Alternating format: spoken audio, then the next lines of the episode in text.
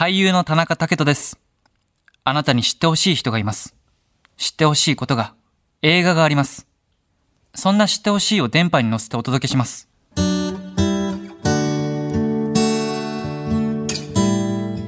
盲ろうの大学教授、福島智の半生を演じて、映画、桜色の風が咲くスペシャル。 presented by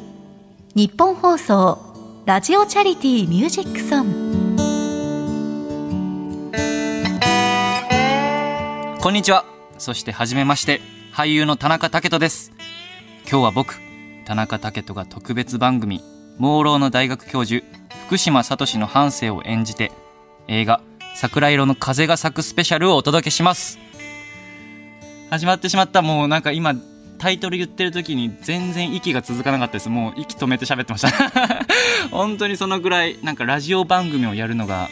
ずっと僕の、まあ、一つの夢でもあったので、それがまたこうね日本放送さんでやらせてもらえるっていうこの緊張感も半端ないですしこの会場とかラジオブースが広すぎる。本当にあの僕一人に対する面積じゃないぐらいですね。本当に広くて。もうお客さんの100人ぐらいあのお席を用意してこうイベントができるくらいの広さのとこで今喋ってるんですけど、まあ、そんな孤独感に耐えながら、えーこの映画の魅力をですね、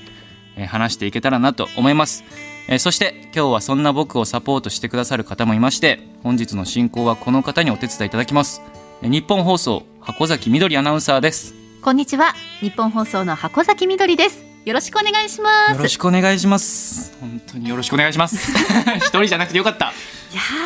ーあのラジオが好きっておっしゃってくださってとっても嬉しいなと思うんですが、はい。きっかけとかってあるんですか？ラジオ好きになったきっかけですか？ええ。バナナマンさんのラジオがすごはいはい。く好きで、僕が本当にあの高校生中学生ぐらいからずっとですねあの夜寝る前とかあの本当に嫌なことがあった時にこう寝る前に聞いてるとすごくこうクスクス笑えるような、あの感じのトークをなさっていてそれを聞いて毎日こういい夢を見れてたので、うん。まあ、そういうラジオもやりたいなっていうところからいろんなラジオを聞き始めて。ええええもちろんあの「オールナイトニッポン」とか憧れですけど「オールナイトニッポン」とか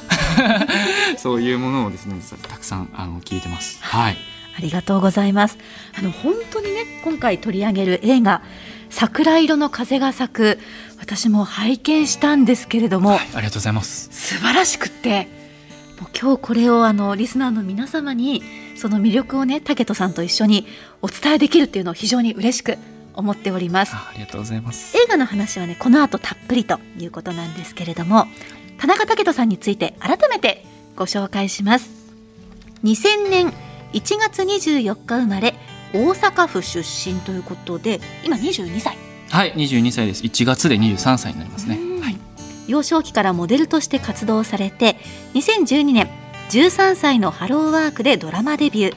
同じ年に宇宙兄弟で映画にもデビューされます。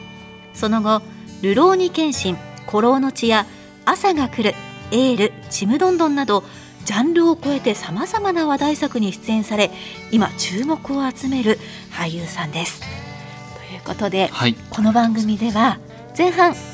えー桜色の風が咲く映画の大まかな内容や田中さんご自身がどのように福島聡さんを演じられたのか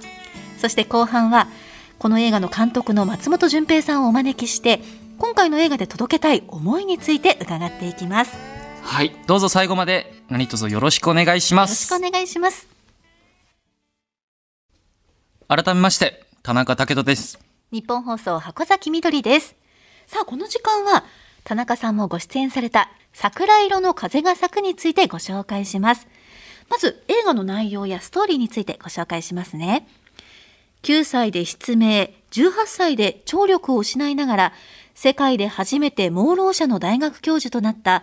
東京大学先端科学技術研究センター教授福島聡さんとお母様玲子さんの実話をもとに描いた生きる希望の物語です。暗闇と音のない世界で孤独に苛まれる聡に希望を与えたのはお母様の玲子さんが彼との日常から考案した新しいコミュニケーション手段指展示母と子が勇気を持って一つずつ困難を乗り越えていき見る人の心を生きる喜びと深い感動で満たしてくれる紳士で温かな人間参加です。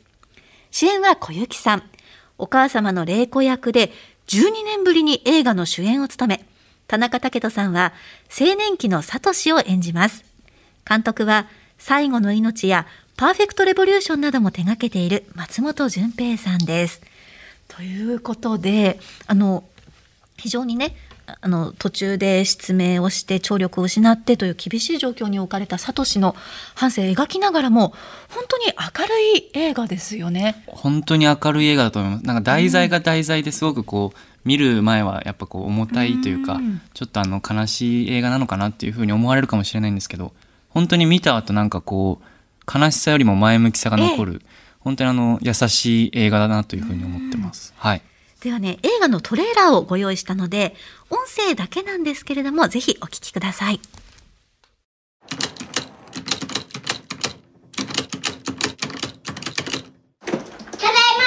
おかえり。あサトシ。宿題終わったの。もう半分やったで。ダメでしょ半分じゃ。僕は固めやから半分でええねん。行ってきまサトシ。幼少期に視力を失いながらも天真爛漫に育ったサトシ。お母ちゃん今日はえらい綺麗やな。あやめて。化粧落ちちゃう。朝一人で起きるのよ。お菓子食べ過ぎないこと。掃除もちゃんとやらないと。母ちゃん。僕には耳がある。だから大丈夫や。おいなんや急に。お前最近さたまに返事しない時あるの？あんた耳の調子悪いの？耳もうダメかもしれません。耳がダメになったら会話もろくにできん。私何もしてやるこれでも母親なのかな。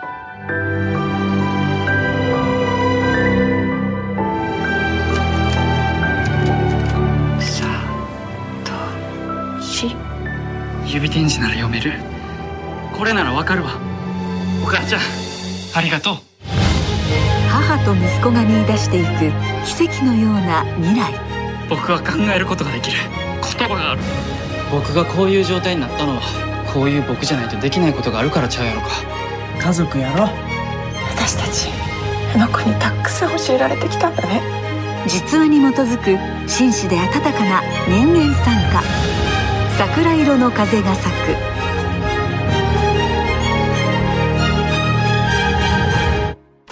ということで、映画の予告編お聞きいただきましたが、私今もう映画のことを思い出してちょっとこううるうるね。同じ気持ちです本当に、もうなんかいい映画ですね。ですよ。本当にね、あの今これ聞いてる方は見に行ってください。本当に音だけでもやっぱこうなんかこううるうるきてしまう。そうですね。うん私あの6歳と3歳の子供がいて下の3歳の男の子なのでちょうどそのねサトシが初めて目の病気が分かるのが3歳あでね。映画でそこも描かれていたんですけれどももう小雪さんが演じるお母さんに感情移入してしまってもう本当にねなんかこうでもそのこう辛い状況になっても、うんうん。サトシ本人が明るく乗り切ったり家族の支えがあったりでも家族が弱みを見せたりとかそういうところが本当にね丁寧に描かれていて。小雪さんのあの力強さみたいなうんお母ちゃん力じゃないですけど、はい。ああいうものって、まあ、僕はお母さんじゃないから 子供もいないからわからないかけどそういうところってやっぱすごい共感したりなんかこううん羨ましいなって思うところってあるんですか？あそうですね。あの見終わった後に子供に優しくしてあげなきゃいけないなと思いました。そうやっぱりなんかこうねいてくれるだけとか一緒にいられるだけではい。幸せなんだなっていうのが、うん。どんな状況でもねそういうのをこう本当にねあの伝えてくれる素晴らしい映画でであのこの時間では映画「桜色の風が咲くで」あの武人さんが福島聡さんを演じていく上でどのように役作りされたのか伺っていきたいんですが、まずそのお話に出た小雪さん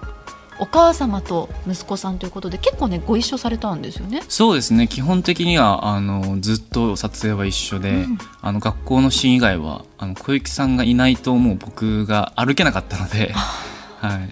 う本当にずっと一緒にいましたね。なんかあの本当にお母さんみたいだったっていうふうに伺って。もうなんか役超えて小雪お母ちゃんでしたね。もうまさしく。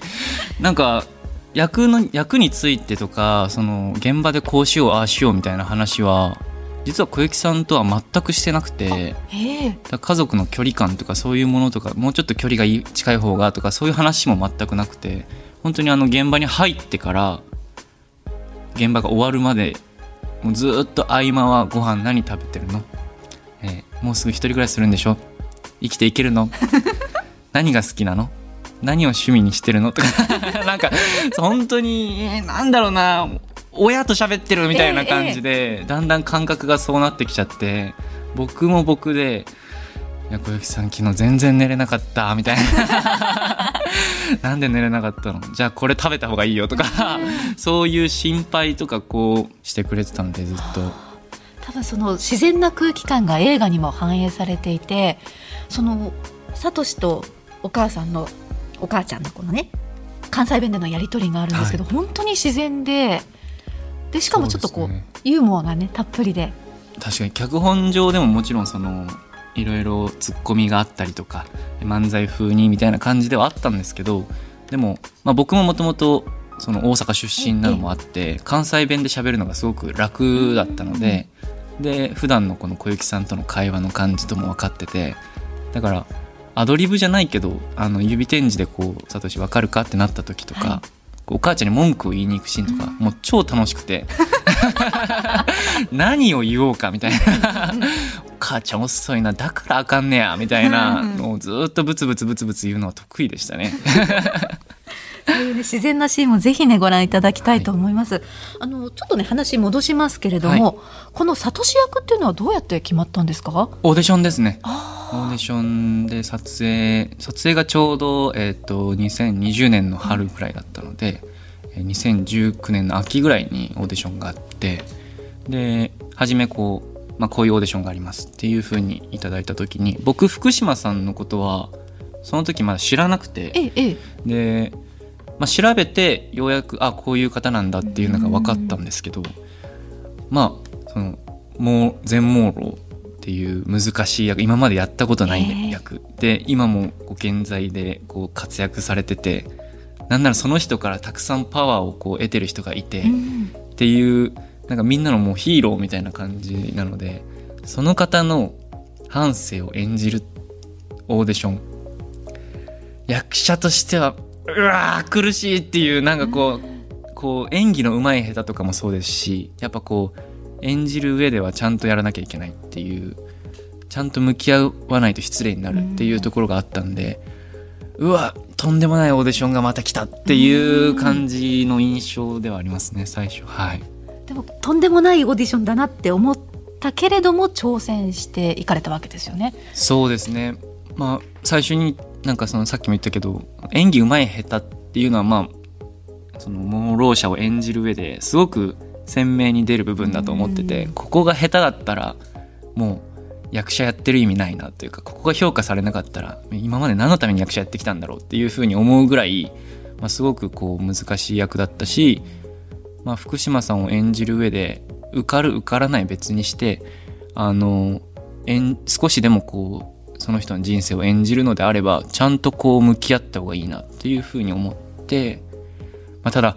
普通にこう台本を覚えていくだけじゃなくてその課題オーディション課題が、はい。そのセリフだけじゃなくてなんか目が見えない人の日常生活の一部を演じてくださいみたいな。フリー演技してくださいみたいなことがあって、何しようみたいな。うん。また難しいの持ってきたと思って。でまあ多分料理とかそういう家事とかが多いのかなっていうふうに考えたんですけどで何しようかなってずっと考えてた時になかなか僕その時父親と住んでて一人になる時間があんまりなかったんですよね。一人で生きていく大変さっていうのをやっぱ親がいたらわからないかもしれないと思ってで何しようかなと思ってそのお風呂入る時考えてた時にあお風呂は完全に一人だとー確かにそうですおね。風呂だったら一人で全部できるっていうふうに思ってでその日から耳栓と、まあ、目を閉じてお風呂に入ってたんですけど本当に15分ぐらいでいつも上がってこれるのに30分40分ぐらいかかってあシャンプー探すのも大変みたいなうん。感じだったのであこういう苦労がいっぱいこの中にはあるんだっていうのを感じた上で演じようっていうふうにはもう準備はもうずっとしてオーディションには挑みましたじゃあもうオーディションに臨まれる時点ですでにこう役作りは始まってたっていう。そうですね。そうなか自なんんですね然となんかそこに対するすごくプレッシャーじゃないけど、こうちゃんとしなきゃっていう覚悟は多分今までのオーディションよりははるかにあったとは思います。そして役に決まりましたってなった時はどういう心境でしたか、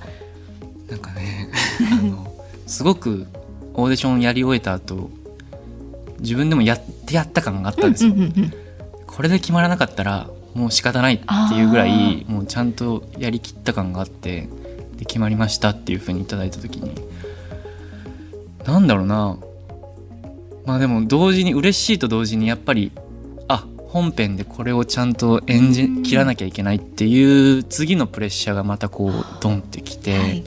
本当に僕プレッシャーには弱いので。だって今日もラジオするってなってお腹痛くなっちゃいますから それくらいプレッシャーには弱いタイプなんですけど、